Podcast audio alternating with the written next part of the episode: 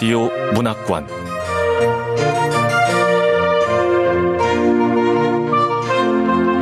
한국 단편 문학 특선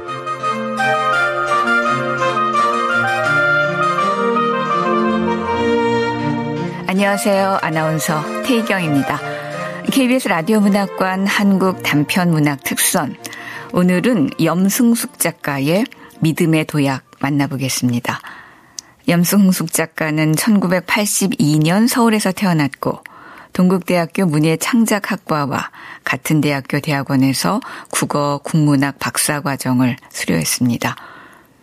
2005년 현대문학의 단편소설 뱀꼬리 왕쥐를 발표하면서 작품 활동을 시작했고요. 2017년 경향신문 신춘문예에 평론, 없는 미래와 굴착기의 속도가 당선돼 평론가로도 활동하고 있습니다. 소설집으로 채플린 채플린, 노웨어맨, 그리고 남겨진 것들, 세계는 읽을 수 없이 아름다워, 장편 소설 어떤 나라는 너무 크다, 여기에 없도록 하자 등을 펴냈습니다.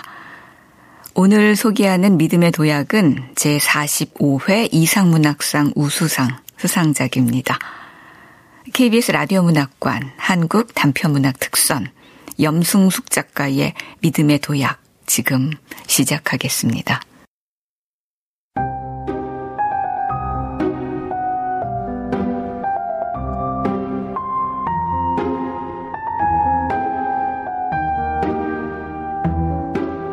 믿음의 도약 염승숙 철과 영은 부부였고 아이는 다섯 살이었다. 여름이 시작될 무렵 어스름 짙은 저녁에 영은 집주인으로부터 연락을 받았다. 전세 만기가 다가오니 이야기를 좀 해야 할 것이라는 내용의 문자였다. 영은 철에게 전화기를 내밀었다.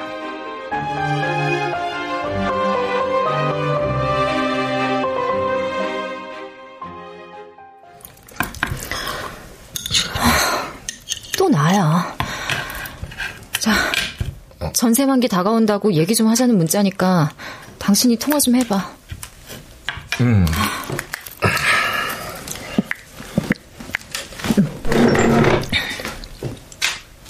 아, 여보세요?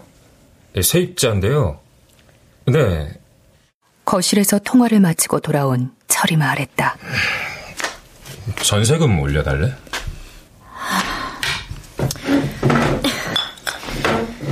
석 달후가 전세 만기니까 뭐 예상했던 일이잖아.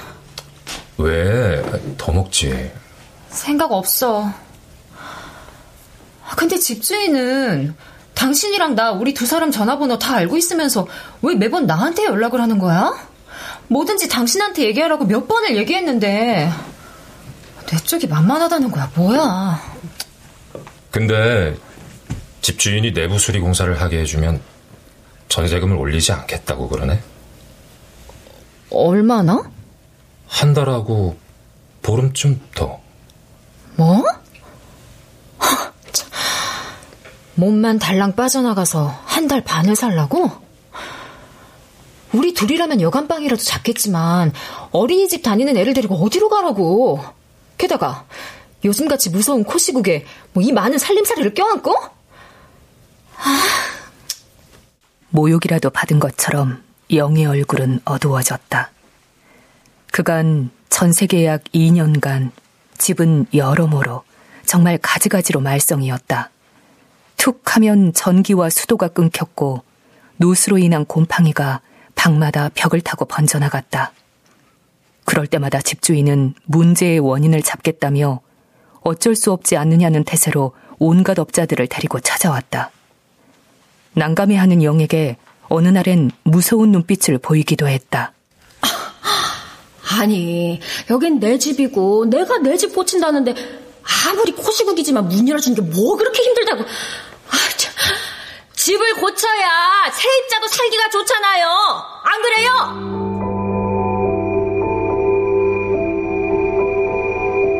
그날 밤 영은 집주인의 회유가 너무도 뻔뻔해서 섬뜩하더라는 말을 반복했다. 이불 속에서도 치를 떨다가 태아 자세로 콜콜하게 골아 떨어졌다.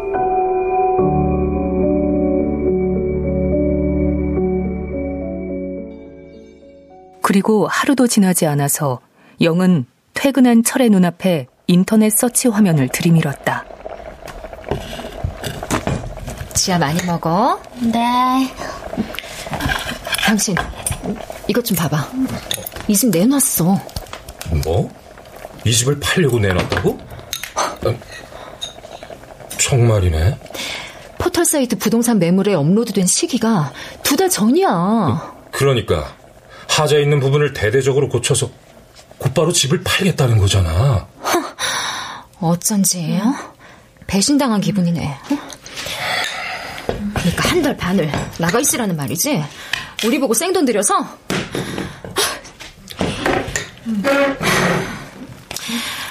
그동안에도 그렇게 괴롭혀놓고 전세금 올려받지 않겠다는 생색을 다 낸 거야? 미치겠다 정말. 엄마, 우리 이사가? 아, 아니야. 아직 정해진 건 없어. 음. 철은 쓴물이 올라오는 걸 느꼈다.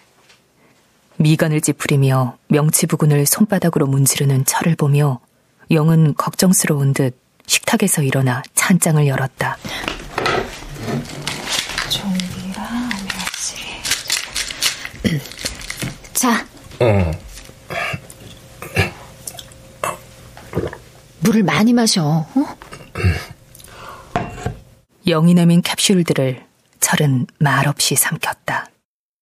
다음 날 저녁에 영은 결심한 듯 말했다. 안 되겠어. 집을 옮기자. 옮기자고? 어떻게? 이참에 사자. 사자고? 그럼 별 수 있어? 언제까지 전셋집을 전전해? 그런가. 그래도 아무거나 살 수는 없잖아. 아무거나 살 돈도 없어. 아, 심란해. 그래도 집은 사야 돼, 어? 치사해서 못 살겠고, 더러워서 못 살겠고, 서러워서. 집을 사는 건 맞는데, 우리 형편에 아파트를 어떻게 사지? 그러게. 후미진 변두리의 빌라나 뭐 지은 지 오래된 구축 오피스텔은 괜찮을까? 요즘 애들은 빌라 거지란 말도 쓴다는데. 아이는 곧 학교에 가야 할 것이다. 아이가 초등학생이 되고 철과 영이 학부모가 된다면 정서적, 물질적으로 안정된 아이의 생활 환경을 마련해줘야 한다는 의무와 책임으로부터 자유롭지 못할 거였다. 그날 밤 부부는 마음이 무거운 채로 눈썹을 모으고 잠들었다.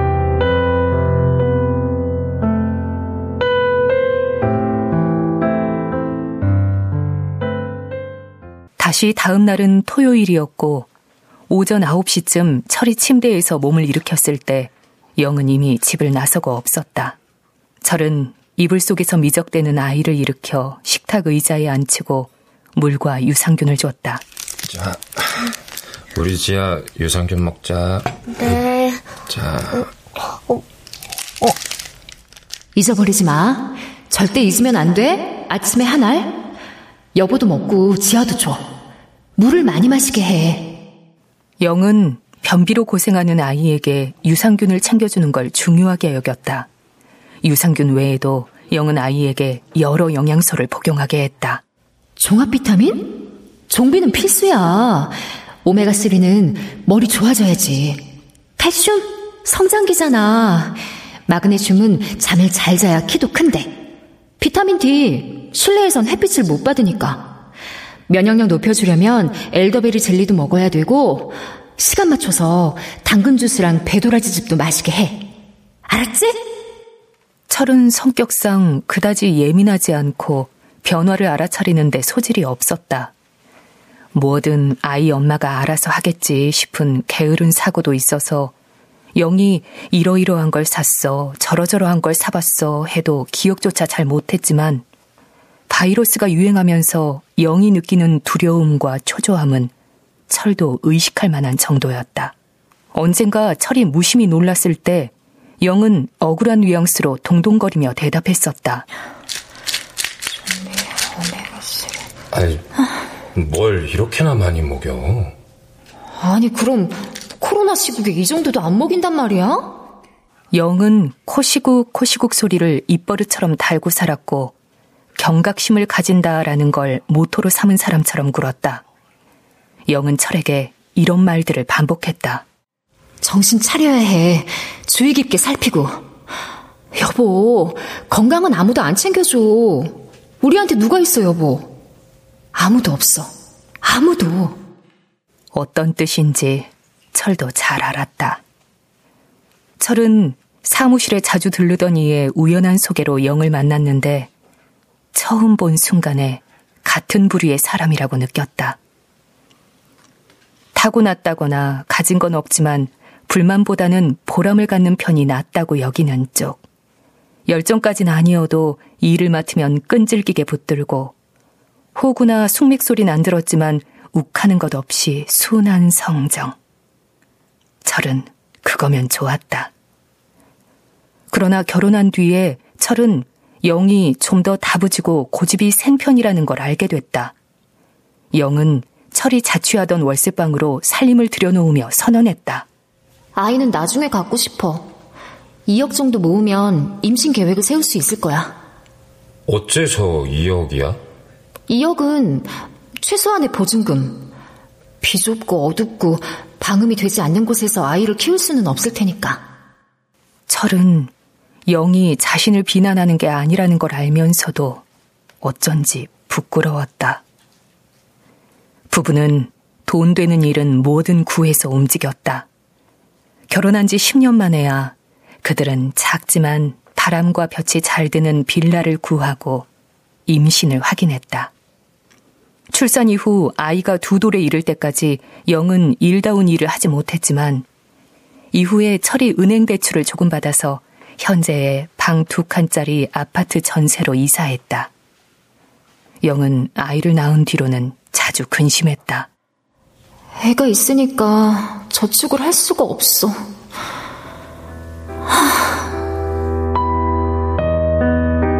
영의 한숨이 늘수록 철은 마음이 쪼그라들었다.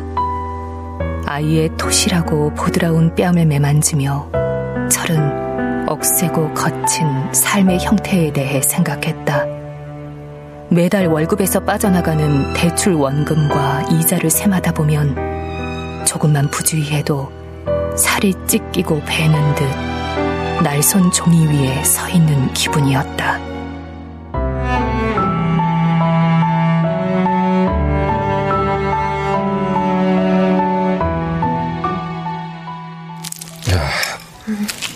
지야 아침 먹자. 네, 아빠. 엄마는요? 응, 일하러.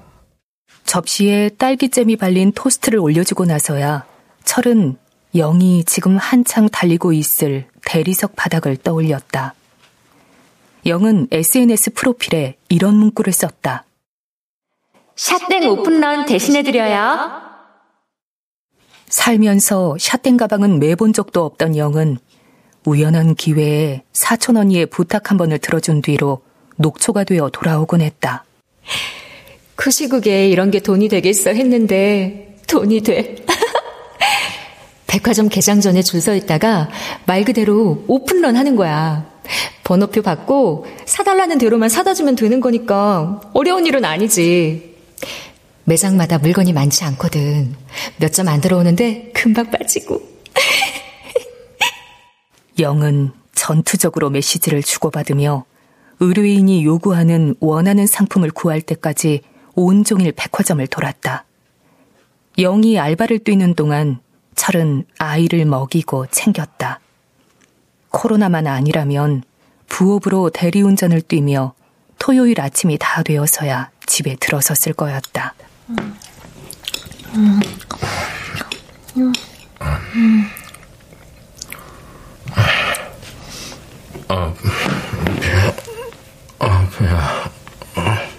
철은 잼도 바르지 않은 빵을 묵묵히 씹다가 뱃속에 꾸르륵거리는 소리를 들었다.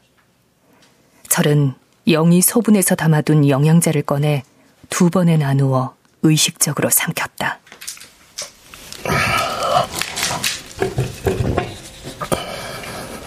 물을 많이 마셔야 해.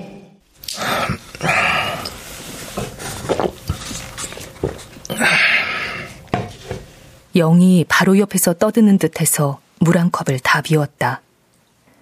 크기와 모양과 색이 다른 개의 캡슐이 식도를 지나 내려가는 게 느껴졌다. 영양제에 대해서라면 영은 아이와 다를 바 없이 철을 대했다. 유산균은 장 건강이 최우선이니까 꼭 먹어야지. 종합 비타민은 필수니까 더 말할 필요 없고. 오메가3? 나이 들면 뇌세포가 자꾸 죽는데 비타민 C는 코시국에 제일 중요하잖아. 비타민 D? 실내에선 햇빛을 못 받으니까. MSM도 먹어야 돼. 이게 식이유황인데 관절 통증에 좋아. 간 건강은 말해 뭐해. 간에 좋은 실리마린도 빼놓으면 안 되고. 가장 중요한 건 소화력이지. 소화 요소도 꼭 챙겨 먹어. 엘테아닌은 우울증을 예방해 준다니까 빼먹지 말고. 아, 시간 맞춰서 사과 식초하고 배도라지 즙도 꼭 마셔. 철은 이런 영양제를 입안에 털어넣으며 말했다. 저, 여보, 나 배가 좀 아픈 것 같아. 이 정도 먹으니까 그나마 그 정도인 거야. 영은 눈을 흘기며 말했다. 결혼하기 전에 철과 영은 사무원으로 일했다. 철은 회계사 사무실에서 사무 보조로, 영은 디자인 회사에서 일하다가 아이를 낳은 뒤엔 외주 업무 프리랜서로 돈을 벌었다. 철은 성실히 근속하는 편이었지만 월급 자체가 적은 데다 상여금이나 복지 혜택이 적었고, 영은 일을 꼼꼼히 잘한다고 평판은 좋았으나 벌이가 매달 들쭉날쭉했다. 철은 자주 생각했다. 집을 살 기회는 여러 번이었어. 그치만 집값이 너무 높았잖아. 곧 떨어질 것 같아서 기다렸던 거라고. 그래도 3년 전엔 집을 샀어야 돼. 그때는 조금만 무리해도 집을 살 수 있었는데. 아닌가. 남들은 영혼까지 끌어모은다지만 난 끌어모을 영혼이 없었잖아. 수입이 일정치 않았고 직장도 안정적이지 못했어. 미래 계획을 세우기엔 엄두가 나지 않았다고. 아빠, 나 그만 먹을래. 응. 아, 영양제 하나 더 먹자. 자. 네. 어. 아. 아빠, 나 만화 영화 봐도 돼요? 음. 그 대신 30분만이다. 네.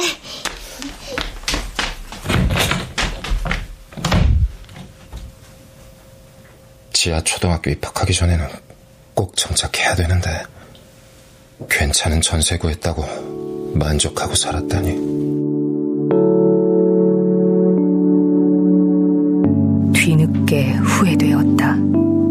이 모든 게 핑계고 회피라는 걸 아는데도 철은 스스로가 무기력하게만 느껴졌다.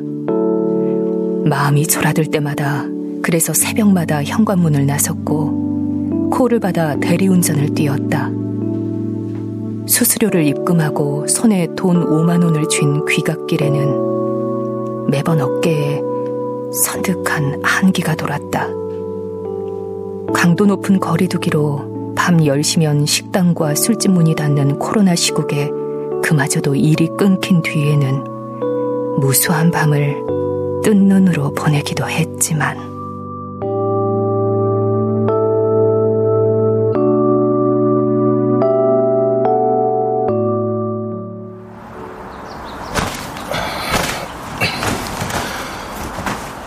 집사람은 지금도 뛰어다니고 있을까? 물건 사는데 성공했을까? 당신 시간 날 때마다 인터넷으로 매물이 있나 좀 알아봐. 구체적인 예산을 세우는 게 먼저지만 그래도 지역과 시세를 알아둬야지. 여차하면 직접 보러 가야 하니까. 매물을 알아보긴 해야 되는데. 철은 영의 말을 유념하면서도 아무것도 하지 못했다. 사고의 흐름이 정지된 듯 눈을 끔뻑이면서. 철은 이런 생각에만 잠겼다. 애엄마는 또 웃으며 돌아오려나? 영이 오픈런을 뛰고 돌아와서도 그날의 일들을 수다스레 떠들어댈 때마다 철은 영의 지갑 속에 있는 카드 한 장이 무시로 떠오르곤 했다. 아침이 밝아오던 그날 철이 대리운전을 뛰고 번 돈을 영의 지갑 안에 넣어두려다가 발견한 그것. 아주 작은 글씨로 인쇄된 카드 크기의 종이엔 자기 암시 박수라고 쓰여 있었다. 자기 암시 박수. 가사는 외치고 체크표는 손뼉을 친다.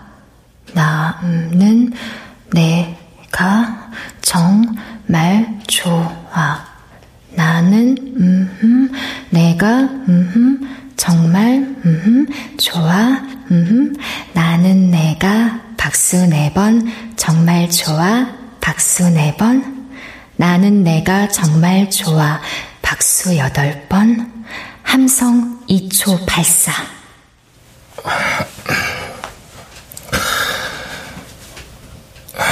나는 내가 정 말 좋아. 나는 내가 정말 좋아. 나는 내가 정말 좋아. 나는 내가 정말 좋아.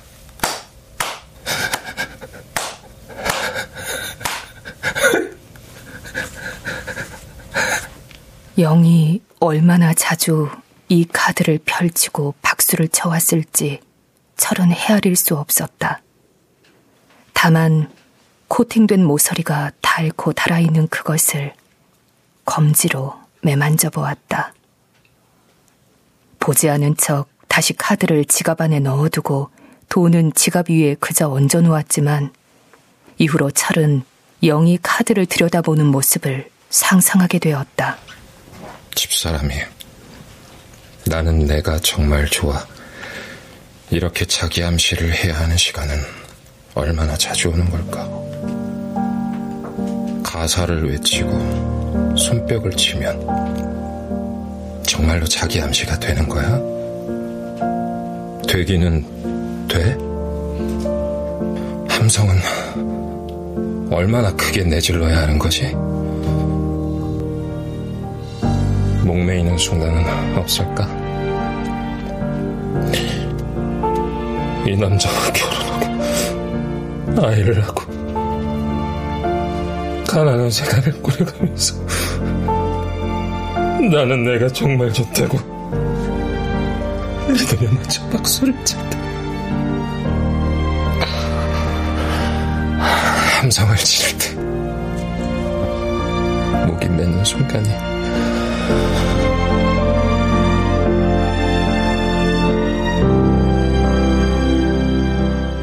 평소처럼 돌아올 줄 알았는데 영은 오후 늦게야 창백한 낯빛으로 들어섰다. 집주인한테 또 전화 왔어. 또 당신한테 전화한 거야? 뭐라는데? 아, 왜 답이 없냐고. 답이라니. 어느 집이고 문제 없는 데가 있는 줄 아느냐, 어? 아, 머리야. 뭐 시세보다 싸게 들어와서 2년 잘 살았으면 적당히 감수하는 부분도 있어야 하지 않겠느냐고. 잘? 어디 가서 이만한 아파트를 구할 거냐며 숫제 배짱이더라. 이만한? 이만한 아파트? 누가 들으면 정말 대단한 건 줄 알겠어. 다 낡아 빠진 한 동짜리 가지고 유세는. 틈만 나면 단전 단수에 온갖 벌레가 들끓고 엘리베이터는 교체해야 할 시기가 훨씬 지났는데도 관리 부족으로 목숨 걸고 운행 중이잖아. 건물은 화재 보험조차 들어있지 않아서 소방서 경고장이 유리문에 붙어 있는 위험천만한 아파트의 실상을 모르고 들어온 게 죄라면 죄인 거지. 집주인 얘기는 한 달 반 나가 있으라는 게 요점이지? 아니. 그럼. 원한다면 이 집을 사도 좋대. 사도 좋다고? 어. 뭐 세입자니까 조금 저렴하게 해준다고. 해준다고? 내가 전화해서 다시 한번 말할게. 앞으로는 절대 나한테만 전화하라고. 음. 나 집주인 전화만 안 받아도 살 것 같아. 저기, 우리 집, 우리 집 사자. 진짜로. 이 집은 말고. 그래. 이 집은 정말 아니야. 아, 배야. 여보, 화장실 좀. 영은 화장실로 들어가더니 오래도록 나오지 않았다. 철은 초조한 심정으로 그 시간을 견뎠다.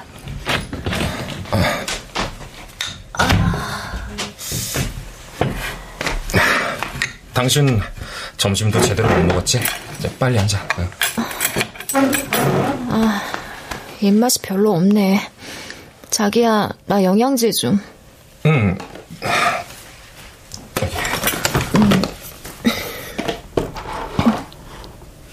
음. 음. 자. 영양제가 더 많아진 것 같은데. 하나를 더 넣은 거야. 코큐텐, 항산화제. 알잖아, 여보. 건강은 아무도 안 챙겨줘. 당신도 먹어.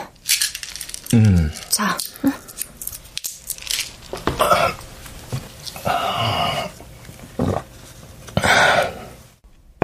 철은 유산균, 종합 비타민 오메가3, 비타민 C, 비타민 D, MSM, 실리마린, 소화효소, L테아닌에 더해 코큐텐까지 한꺼번에 입안으로 털어넣었다.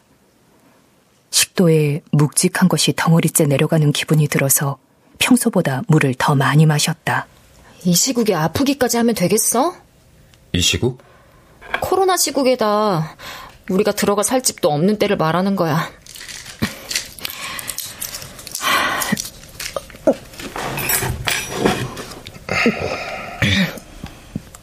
근데 당신 밥도 제대로 안 먹고 영양제를 그렇게 많이 먹어도 돼? 배지 캡슐이라 괜찮대. 영은 우물거렸다.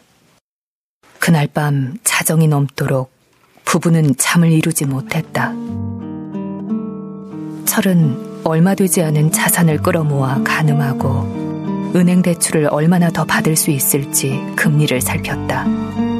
철의 곁에서 영은 인터넷에 올라와 있는 부동산 매물을 검색했다. 눈꺼풀이 무거운데도 잠이 오질 않았다. 가진 돈은 빤했고 눈에 드는 집은 비쌌다. 성에 차는 매물이면 교통이 나빴고 금액이 괜찮다 싶으면 너무 좁았다.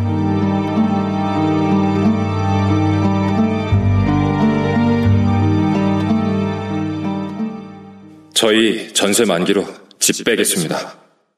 철이 집주인에게 전화해 고지한 뒤 부부는 정신없이 바빠졌다.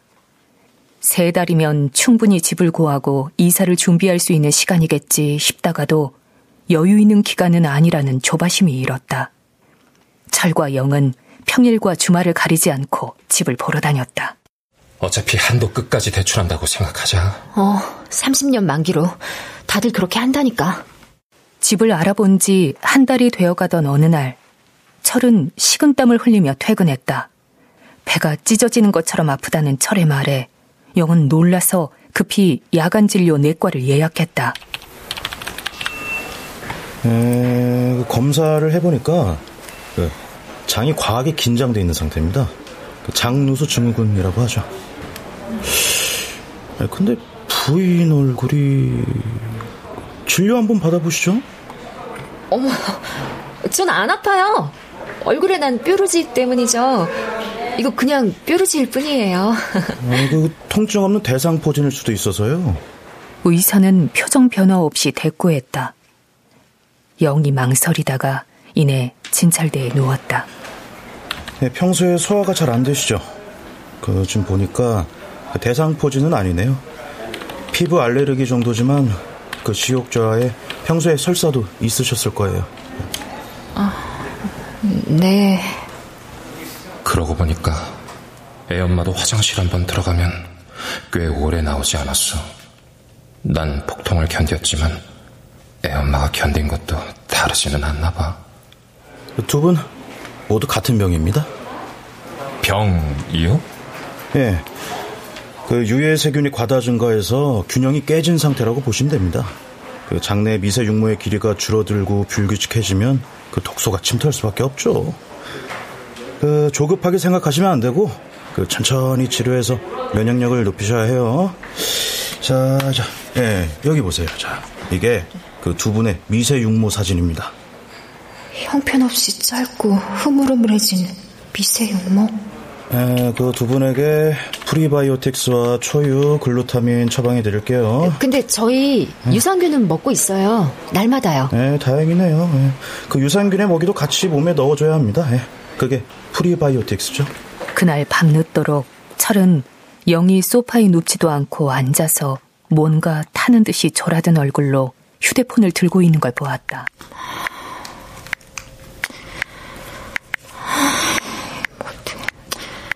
이 사람은 또 영양제나 의사가 말한 병명을 검색하겠지. 그러다 꼭 사야만 하는 영양제가 품절이면 불안해할 테고. 당신 앉아? 아무래도 분말이 낫겠지. 흡수가 빠를 테니까. 이 사람은 지금도 캡슐과 알약과 분말의 세계에서 정신없이 부유하고 있는 건가? 당신 좋을 대로 해. 철이 말하고 맥없이 방으로 들어서는 모양을 영은 흐린 눈으로 보았다. 의사가 해준 말들이 머릿속에서 조각배처럼 둥둥 떠다녔다. 장내 유해세균 증가, 독소 침투, 균형이 깨진 상태, 장누수 증후군. 장이 과하게 긴장되어 있는 상태입니다. 장누수 증후군이라고 하죠. 우리한테 누가 있어. 코시국에 건강마저 잃으면 다 잃는 거라고. 돈이 없어도 건강만은 지켜야 살아남을 수 있다고. 근데 좋다 싶은 건 다 사들이며 악착같이 먹고 또 식구들도 먹여왔는데 누수라니 다 샌다니 세어버리고 있었다니 어, 이 아까운 게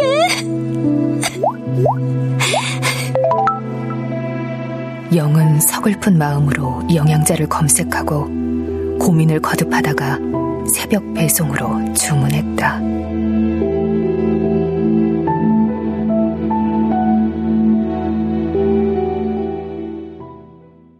다음 날부터 철과 영은 유산균, 종합 비타민, 오메가3, 비타민 C, 비타민 D, 실리마린, 소화효소, L테아닌, 코큐텐까지 9개의 캡슐을 물과 함께 삼킨 뒤 식간의 공복마다 프리바이오틱스, 초유, 글루타민 분말을 각 2그램씩 털어 우유에 타서 마셨다. 언제부턴가 아침에 눈을 뜨면 화장실에 들어앉는 것이 철의 morning routine이 되었다. 여보, 얼른 좀 나와. 나 급해. 어, 알았어.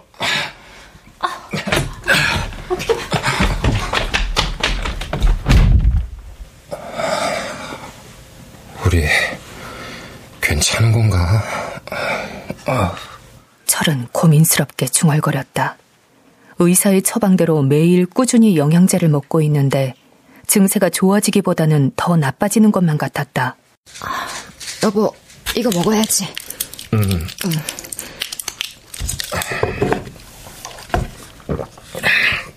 근데 여보, 복통하고 설사도 문제인데 뭔가 좀 멍해.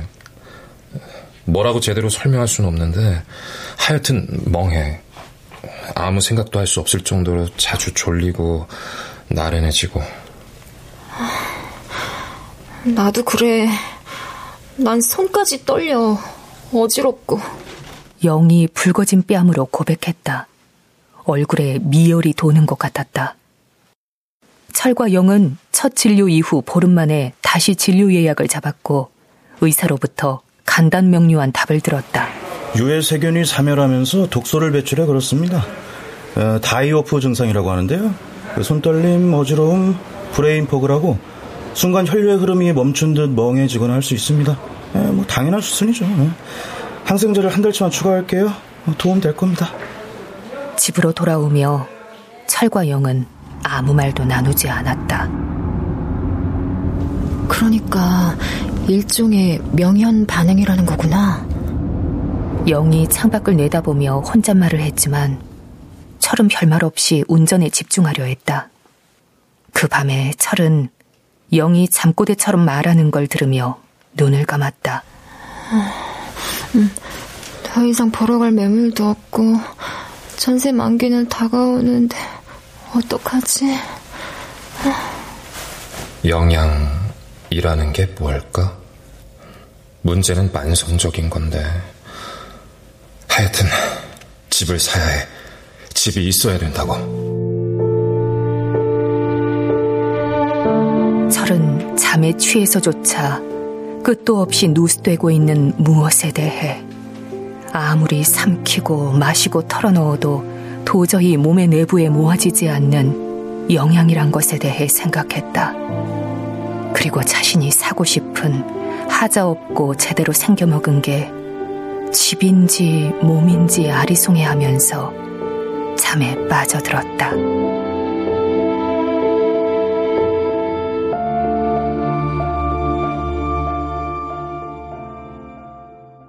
다음날 철은 출근하자마자 부동산 중개인으로부터 연락을 받았다.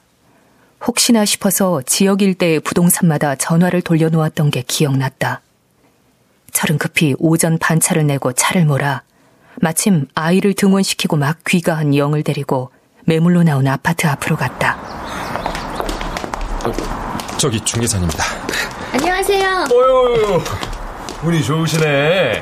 마침 두 분한테 딱 맞는 집이 나와서 내가 다 기분이 좋더라니까요. 몇 평짜리예요? 가격은요?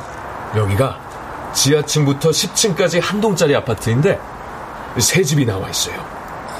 층마다 평형도 다르고 가격도 다르니까 잘 골라보세요. 한 동짜리 아파트면 지금 우리 전셋집이랑 비슷하다.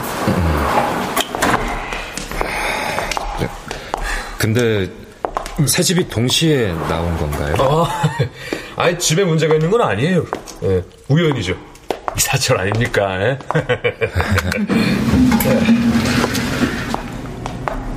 어, 센서 등이 좀... 잠시 후 문이 열리는 순간에 복도 센서 등이 깜빡이지 않았나 헷갈렸지만 중개인이 등을 두드리며 이렇게 말했기 때문에 생각은 생각으로만 그쳤다. 어, 저, 저, 저, 저, 저, 저. 다시, 다시. 예.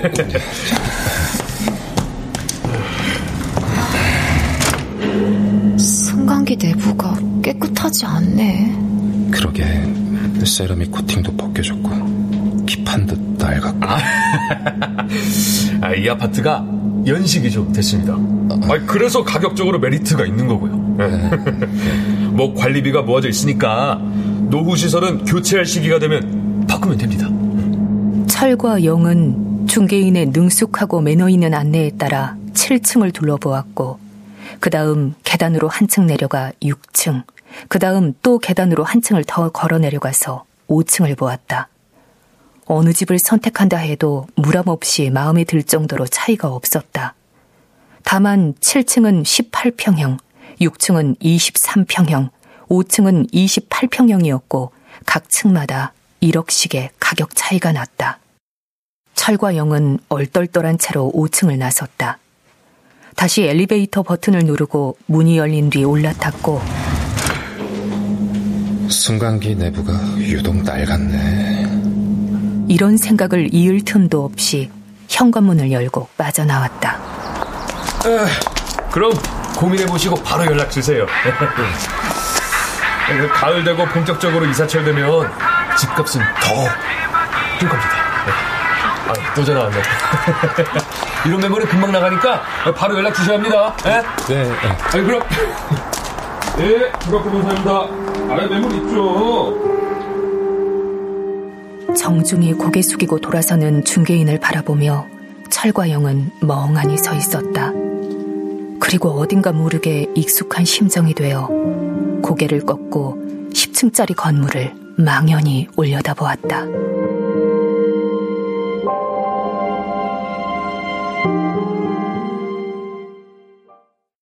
그날 저녁 식탁은 조용했다. 철과 영은 무표정하게 밥알을 씹었다. 음, 저 방에서 만화 영화 봐도 돼요? 음, 30분만 봐야 된다. 네. 다섯 평을 더 가시려면 1억이 더 필요하고, 10평을 더 가시려면 2억이 더 필요해. 그들은 도저히 가질 수 없는 면적에 대해 골몰하기 시작했고, 그것은 꼭 어떤 침잠과도 같이 깊이를 모를 밑바닥으로 철과 영을 데려다 눕혔다. 두 사람은 좀처럼 식욕이 돌지 않는 얼굴로 밥을 절반 이상 남겼다. 식사를 마치고 영은 화장실로 들어갔다가 진저리가 난다는 표정으로 빠져나왔다. 그리고 급히 교대한 철이 변기에 레버를 내리고 밖으로 나왔을 때 영은 머그잔에 프리바이오틱스와 초유와 글루타민 분말이 2g씩 뒤섞인 우유를 티스푼으로 휘저으며 말했다.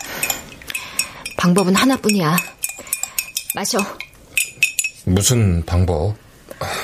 그 다이오프 증상이 계속될 때 말이야. 알아보니까 빨리 나을 방법은 한 가지뿐이래. 빨리? 어. 뭔데? 증량. 증량? 먹는 양을 늘리는 것만이 유일무이한 방법이라고. 영의 얼굴이 너무나 단호해서 철은 감격할 뻔했다. 철과 영은 점점 더 많은 영양제를 먹었다. 그리고 부부는 일주일 고심 끝에 7층 18평형을 매매하기로 결정했다. 대출 원금과 이자에 대한 부담이 큰데 더 큰 평형을 욕심내기는 무리라고 판단했던 것이다.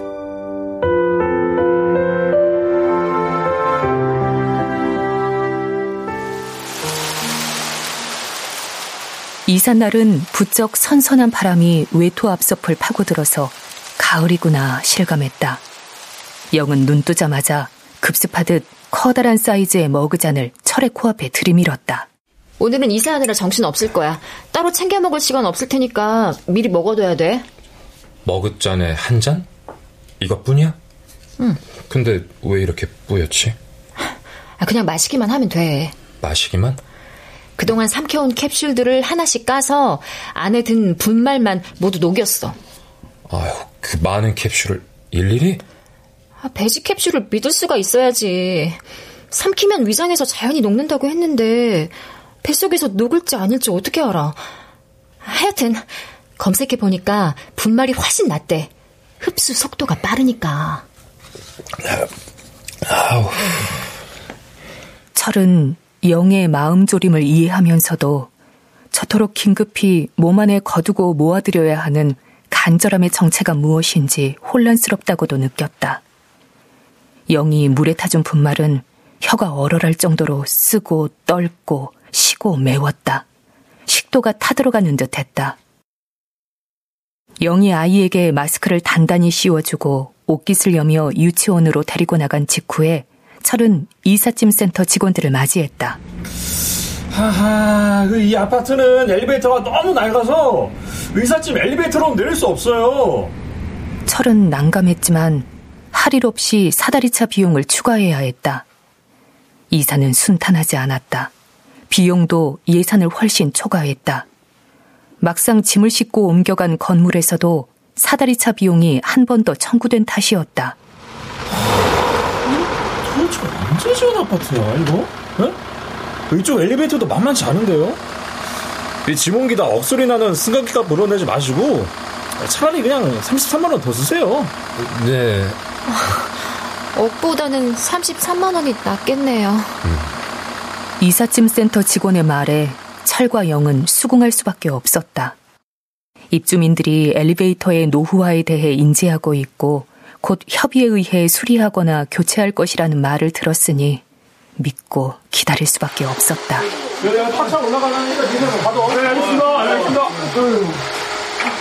이미 관리비가 모아져 있다고 했지. 그래. 안전을 위해서니까 사다리 차를 이용하는 게 맞아. 짐이 옮겨지는 동안에 철은 복비와 이사 비용, 등기 이전을 위한 법무사 비용까지 치르느라 신경을 곤두세우며 집과 부동산을 정신없이 오갔다. 포장이사였지만 직원들이 짐을 성글게 부려놓고 돌아간 저녁에는 집도 사람도 만신창이인 것 같았다.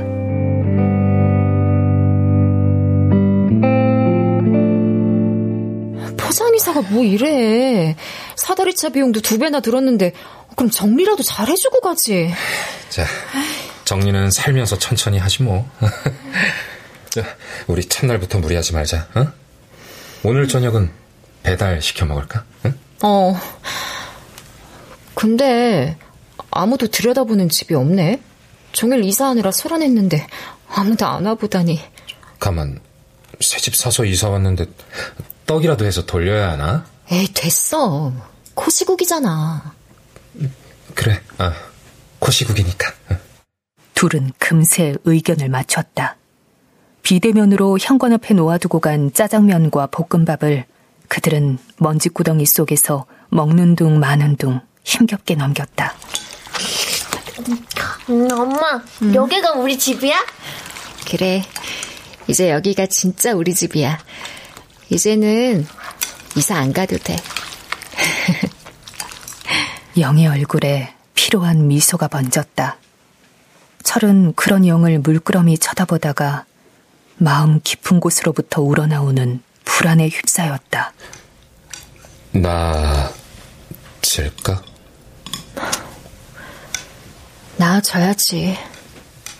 철과 영은 협동하듯 말을 나눴다. 무형의 눈에 보이지 않는 어떤 증명할 수 없는 것을 향한 절실한 믿음만이 필요하다고 여겼다. 그날 밤 가까스로 펼친 침구 속에 몸을 뉘었다가 철과 영은 무언가 쾅 내리치는 소음에 눈을 떴다.